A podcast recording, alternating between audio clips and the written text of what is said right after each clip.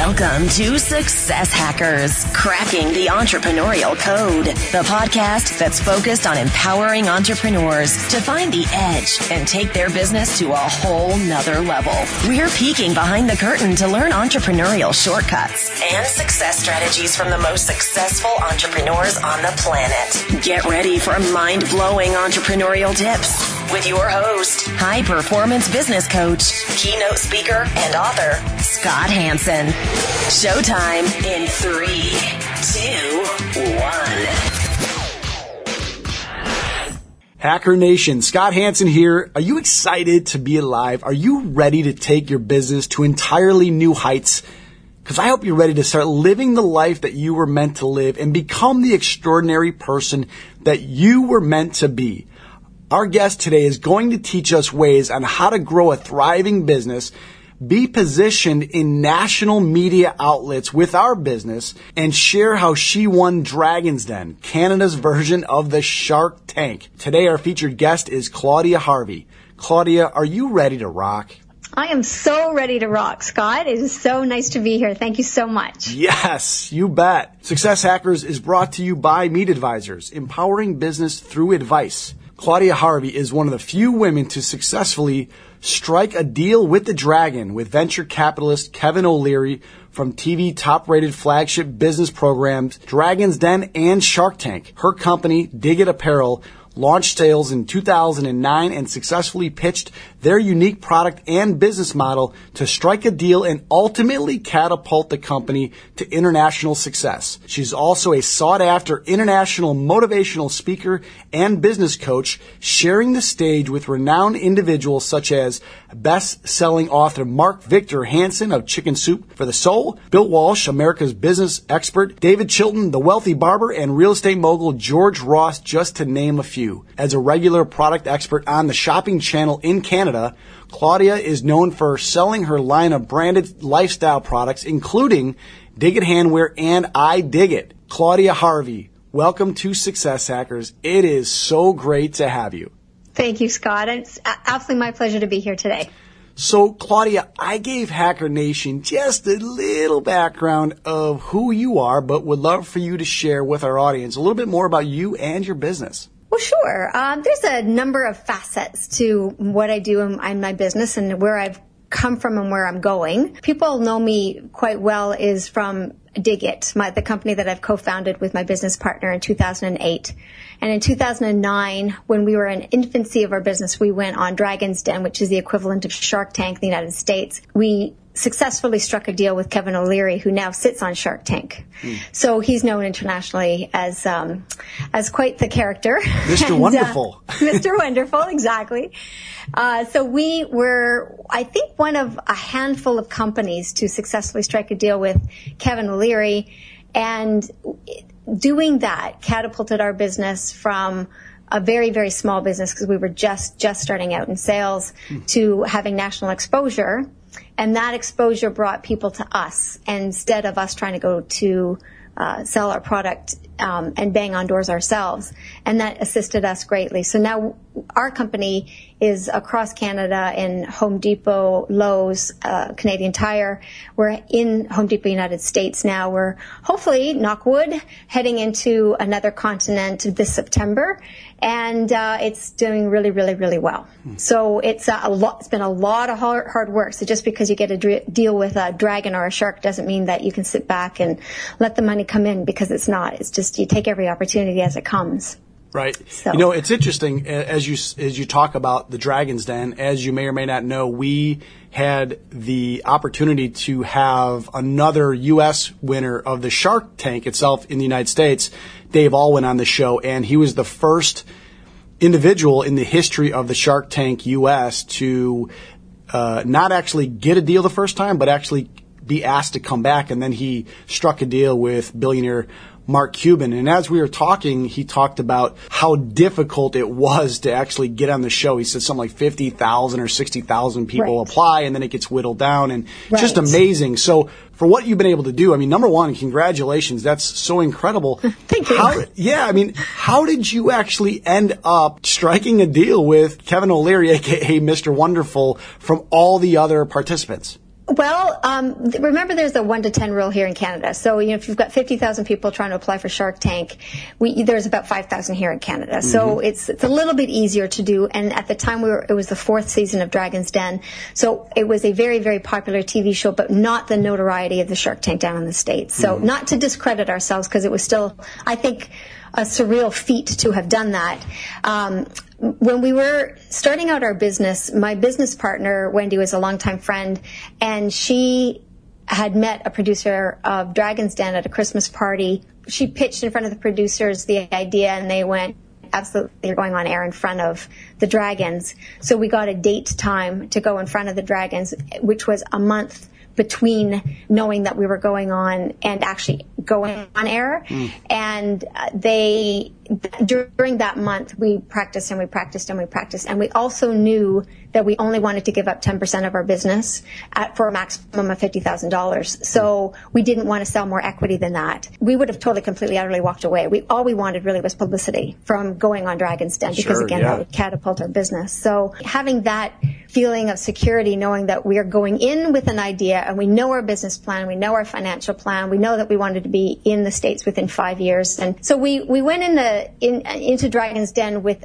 with uh, a lot of confidence in our product and where we were going and knowing that the dragons was not the be all and end all of making or breaking our business which i think a lot of people go into that environment with the with a desperation and we didn't have that desperation at all. We thought we're, we're going to do this we're going to do our best. And if they say no that's okay. It's all right you know? What's the worst that could happen? Well they destroy our reputation but i don't think that was going to happen because we had really planned for it and planned what we were going to pitch and we really really practiced very, very much.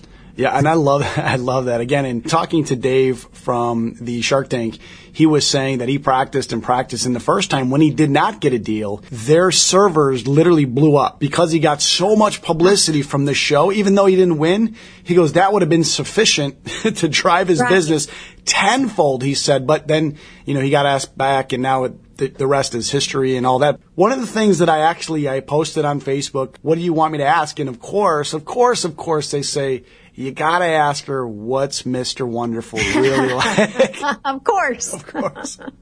So here you go. Uh, Kevin has been a wonderful support of Dig It. Yeah, we are, he's written about us in his book, Cold Hard Truth, as the mm-hmm. perfect pitch in Dragon's Dens. And that, again, was astronomically helpful to us as a business to show that we had legs as a business to stand on. Uh, he is extremely money driven, mm-hmm. obviously. Uh, he's not personal. He doesn't, I don't know if he even knows I have uh, three kids, to be honest, but that doesn't really matter to my business partner and I. We just like the fact that he partnered with us and the, the fact that he took an interest in us with the reputation that he has showed the world that we are a viable business. So again, we kind of use that to what we can. And as having Kevin O'Leary, you said he's very money driven. Mm-hmm. Has that shifted your mindset as a business owner, just being around someone like him? Uh, when we first met Kevin after we taped, we met him at the Four Seasons downtown Toronto for a breakfast, and we were in only boutique stores at the time. We had started off and launched the $12,000 in sales into boutiques because that was just a foot in the door and how to get into the marketplace. And even then at the time, which was again 2009, he said you need to be big box because you need to be, you need to turn over your product much more quickly than you're doing it. And we listened to him. Like we changed our business plan to um, to do big box versus the boutique stores. Right, right. And we still have some boutiques, but he was completely, utterly correct mm. that the big box is where our product has landed and has done very well. And you know, from Home Depot Canada, Home Depot US picked us up uh, again with a lot of hard work, and about three years later, and then a retailer in Australia and New Zealand has spotted us too. So mm. it's a cascade effect. So he was right. yes. I hate to say it, but he was right. I love it. So not only are you in business with Kevin O'Leary and had all this success and notoriety and the business is just booming, but you're also a regular on the shopping channel, Canada's version of the home shopping network. How did you get on the shopping channel and how has that impacted your business and your brand? Uh, well, we were on the shopping channel with Kevin actually in 2010 for Dig It Handwear, mm. which is our flagship product, our first product that we went on air on Dragon's Den with. And Kevin actually went on air with Dig It that he hasn't subsequently done that. We haven't done that again. But then um, both Wendy, my business partner, and I have had turns on the shopping channel with our product. And the last time I was on air with Dig on the shopping channel, the buyer asked if I would be able to be a guest and uh, a spokesperson for other products that are on air. And I said, sure, like it'd be wonderful. Like I'd be happy to do that. So it's a lot of fun. It's very, very fun. So I'd be happy to do that. And uh, so that's kind of how that started. And that was about a year and a half ago, I suppose. So it's it really is interesting how one thing in life moves to another, to another, to another because um, never in a million years would I ever thought that I would be a, a, guest appearance on Shopping Channel. Like really, it's not, it wasn't an ambition of mine, but it's a lot of fun. And I help other companies with transitioning onto Shopping Channel, even on the logistics side of it, because there's a whole understanding of how to even get your product on the Shopping Channel. Mm. So I help them with the logistics understanding, and then I guest for them as well. So I'm going to jump right into it and really get into kind of the nitty gritty. You help other businesses position themselves through the shopping channel. What's one maybe success strategy that if a listener right now at Hacker Nation is saying, I have a product and I really want to elevate my business. I want to elevate my product to not compete with everybody else, but really stand apart from my competition what's maybe one or two things they can do today that literally will separate themselves from their competition, whether it's trying to get on national media or local media or get written up in a publication, anything, Claudia, that can help them separate themselves from their competition. Uh, in general, I think it's un- really, really understanding your features and benefits and your niche in the marketplace. And if you don't have a niche in your marketplace in your in your product or your services, then establish one. Because I think there's, you know, there's a dime a dozen products and services out there, but if you can stand apart from the rest and eloquently communicate that to the marketplace, that you stand out in this certain niche and because of these features and benefits, mm. then you you strategically position yourself as a leader in your industry and your product and service. Then you use the media outlets and your network and places like the shopping channel or QVC to showcase that uniqueness. But you can't go on organizations like that until you have established that niche. So people think that, oh, I'm going to have this great um, makeup line and I want to get on the shopping channel. But when I when they come to me and say, "Well, I'd like to do that," I say, "Well, what's unique about your makeup line? What's mm. what's unique? Why would Shopping Channel take you over any other product that's that's pitching them on the on the Shopping Channel? So that's very very important. And then also establishing credibility that in the marketplace there is a desire for your product already. So someone is listening saying, "All right, I know my niche. I know what my USP is. I've had some decent success, but you know what? I, I, I just feel that maybe no one's going to want to listen to me. I don't know if the local TV station or radio station would really have me on. What would you say to that person? I'd say just try. Just pick up the phone and actually call a producer and say, this is what I have. This is my niche. This is my product. This is my service. This is who I am. This is my website because you have to have a very strong website in today's day and age. And try. What's the what's the worst that could happen? People say no. And when they say no, you use it as an opportunity to understand what you've done incorrectly and change it. So then you pitch it again and you try again and you try again and you try again until people start to say yes. And then you figure it out, okay, there's something that I have now said right that people are listening to and then start to work that angle and understanding that confidence in yourself and your business. Everybody in today's world, everybody has something that's unique, a feature and benefit on themselves, mm-hmm. and they are they need to not be afraid to voice that uniqueness because everybody's unique with our own unique experiences. So the world wants to hear what you have to offer. So don't feel afraid to say it. And if you hear the word no, everybody hears the word no. Don't be afraid of the word no. Just turn the no into an opportunity to understand what you can do better next time and then just try again. Yeah, the old saying is like you said, you know, you get so many no's, they'll ultimately turn into a yes, but think about the impact that you can have on your product, your service, yourself, your business if, even if you've got a few no's, to get onto even a local radio station or a local TV station. You just don't know. You just gotta go for it. If you really want to elevate your business and separate yourself from everybody else, like you said, as long as you know your niche, as long as you know your features and benefits, as long as you know who you are, go for it. What do you got to lose? What do you have to lose? And if you don't, if you don't try, you'll never succeed. You'll never so never try. succeed. You just try. Absolutely. And uh, and you'll you'll learn from the marketplace what the marketplace is saying, and just adapt your features and benefits and your communication to what the marketplace needs. So, Claudia, we have a segment on the show. It's the aha or the light bulb moment. So, I want you to share with Hacker Nation a light bulb moment that you just knew, you just felt something was about to explode and that your life may never look the same. Do you remember that time? Yes, as a matter of fact, um, we we had gone on Dragon's Den, and I guess you could look at us as entrepreneurs at the time. But I come from a very strong corporate background. I had 20 years in the corporate arena prior to starting my own business with my business partner in Dig It, and then. Over the course of Dig It, I was asked to speak on stage to companies in their lunch and learns and to entrepreneurial conferences. And I was doing it for the sake of uh, public relations for Dig It. So we had successfully been on Dragon's Den, but I still in my mind considered myself a, a, a corporate person that I would always be able to fall back to the corporate world if Dig It didn't succeed. And I still had that window in my mind as an escape route almost. And this is now going about two and a half years after Dragon's Den. So we are a going concern company now. We're doing well. We're in Home Depot. Like everything's going fine. It's just, it's really great. But I still again had in my mind that I'm not an entrepreneur. So I, I'm on stage to an entrepreneurs conference. There's about 400 people in the audience, and it's the first time I'd really been on stage in such a large, large audience before. And they were coming to hear me talk about my entrepreneurial experience, five successful key strategies on creating a successful business and sustainable business.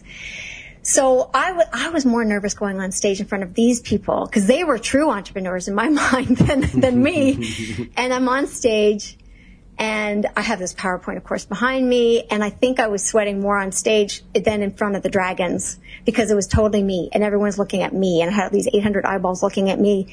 And that was my aha moment. Like hmm. I have found success as an entrepreneur and people are here to hear what I have to say.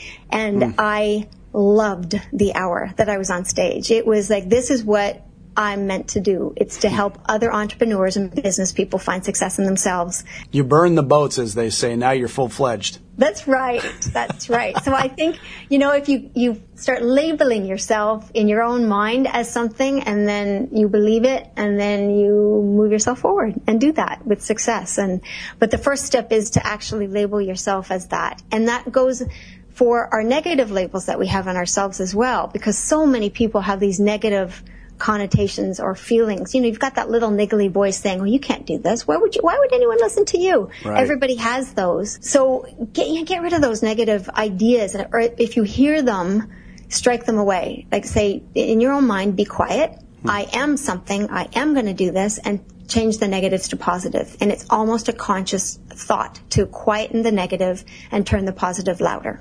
You know, you bring up something that I also teach and I also do in my own life and in my own business, which is, like you said, shut that off. But, but a lot of times that's not easy. And especially if we Oh. have this negative programming that whether we got that from childhood or from teachers or from parents or whoever. So it's not the easiest of things to do, but I know that's what happened in my life is it's a process. It's like going to the gym. You know, you're not going to see results for the first 60, 90 days, but over time, guaranteed, you keep doing the right things, you'll keep getting better results. And it's the same thing with mindset. Would you agree? Absolutely, Yeah. one hundred percent. Absolutely, it's, it's like that with everything. Like if Right. you need to lose weight, if you need to get active and more physical, if you need to learn a business, even when you're in a job and you go into a corporate world or a, a, a job that you have to learn, you're not going to learn it the first week. It takes a while to learn that skill set, and that's the same thing with the mindset is turning the negative to positive. It takes time. And every time that you have a win, congratulate that win. Do something for yourself that's a small little token of congratulations, I did it. And you don't have to tell the world that you did it. You just have to feel good about yourself that you did it. And that turns yourself more positive and it becomes an upward spiral versus a downward spiral. So Yeah. do you want to know what I do when I, when I, um, have a small successful win in my own mind? I would love to hear that. I'm, I'm a girly girl, so I go out and buy myself a new shade of lipstick. That's what I do. I know it's very personal, but it's like, woohoo! Hey, I that's your full price on accomplishment, yeah. that's right. Something Yeah. little. Next is going to be one maybe like a jeep one day or a condo on the beach one Right. day. Right now, it's a lipstick. I don't wear lipstick, obviously. So I'm gonna have my, I'm gonna find my own, uh, my own win. I like wine, so maybe it's a, you know, glass or A two. nice bottle of wine, Exactly, exactly. exactly. Yeah. We talk on the show a lot about successes and wins and accomplishments, and God knows you've had a ton. But I, I truly believe that a mark of a true winner is when someone actually fails, but still keeps pushing forward. Take us back to a time, to an actual event when you failed, but you actually failed forward. Uh, with Dig It, we were the first year after Dragon's Den. We aired on Dragon's Den in November of 2009, and we had a big box retailer want our product across Canada in 2010. So we ordered the product in November. The product comes into our warehouse in February, has to be in store probably about March 20th or so is the timing. So it comes into us in February and we had outsourced our manufacturing to an outsourcer, had never saw the factory. We were just trusting in the outsourcer. And I opened the boxes. My warehouse calls me, the boxes are in. Uh, we have 10,000 pairs of gloves come in to meet the demand for the big box retailer. And I open the boxes and I look at the first layer of gloves and there's something off and wrong with them. So I look deeper and the manufacturing of these gloves are not to our standard at all.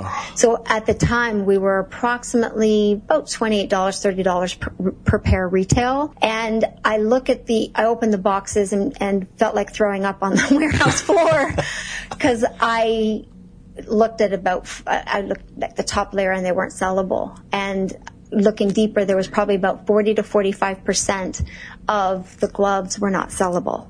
And I thought, oh my God, like what are we going to do? Because first of all, we've, the money is now gone. We've, we've paid for the manufacturing. So before you get your product in, the money is already out the door. So we've paid for it. There's no way of getting our money back. Um, this is the first year of being in a national retailer. So, and the first year right after Dragon's Den. So everyone's kind of looking to us and there's a big PR machine moving forward. I and five other people in my warehouse and it's Canada. It's Toronto. It's the middle of February, which is cold. Uh, we are in an unheated warehouse and we go through 10,000 pairs of gloves, take them apart, match gloves that actually fit together and the ones that we can't fit together are discarded and we retag them and rebox them and we are about a week away from getting in store but we managed to make it in store and squeak by that year Oh my God. yeah so we were probably i'd say about $1000 away from closing the doors Oh my gosh. yeah and it took about four weeks for the five of us to do that with the space heaters under the, the tables and um well, you know, if, if we got a good tally one day, we were like, "Oh, yay, we got 100 gloves today!" Woohoo! Oh, um, and then the next day it'd be 110, yay! So we had this, these little competitions amongst us um, who could find the best gloves. So what did you learn in the middle of that chaos? Well, I learned a lot about myself. I'm, I am quite stubborn, I find, and uh, I thought I'm not going to let this defeat me because we worked so hard to get to this part, this point in in business, and if I can make this work and squeak by, then I will. And I, then I also learned that you take control as much as you can in business as you possibly can. So we let that outsourcer go. Wendy and I got on a plane that year. We went overseas ourselves and we sourced our own factories. Hmm. So we took control of our business as much as we can. So I don't, I don't fulfill the product anymore. I was, I used to be in the warehouse and, and actually packing gloves myself, you know, to save on costs, but I don't do that anymore, but I know exactly how to do it and I know how to manufacture and I know where to go now for manufacturing, etc.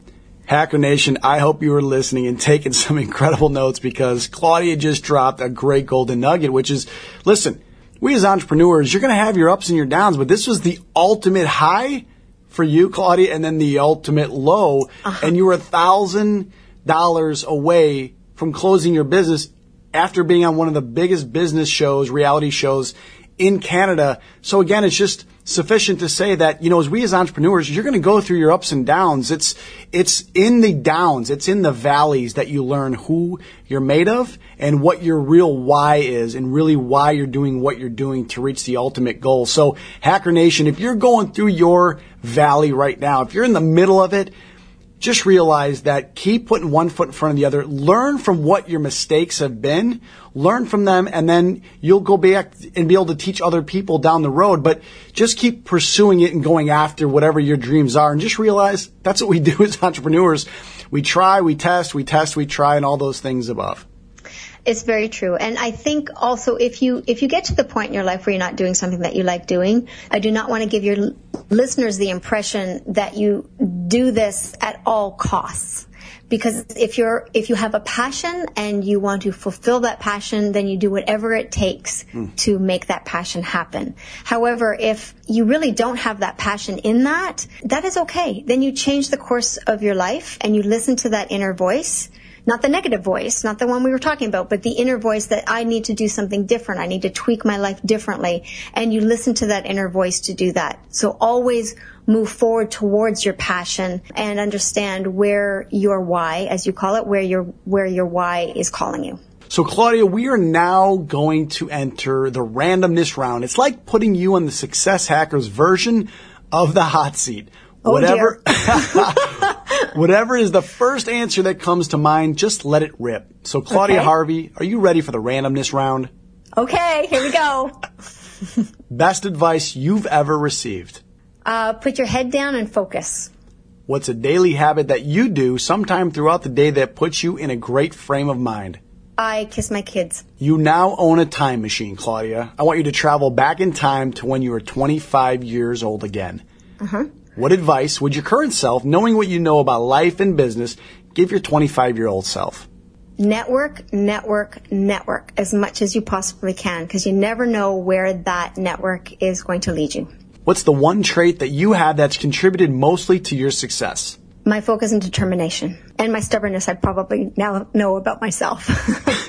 What's a hidden talent that you have that most people may not know about you? Uh, I probably like to laugh a lot. In my life, I was very serious. I was a banker, so I was very serious.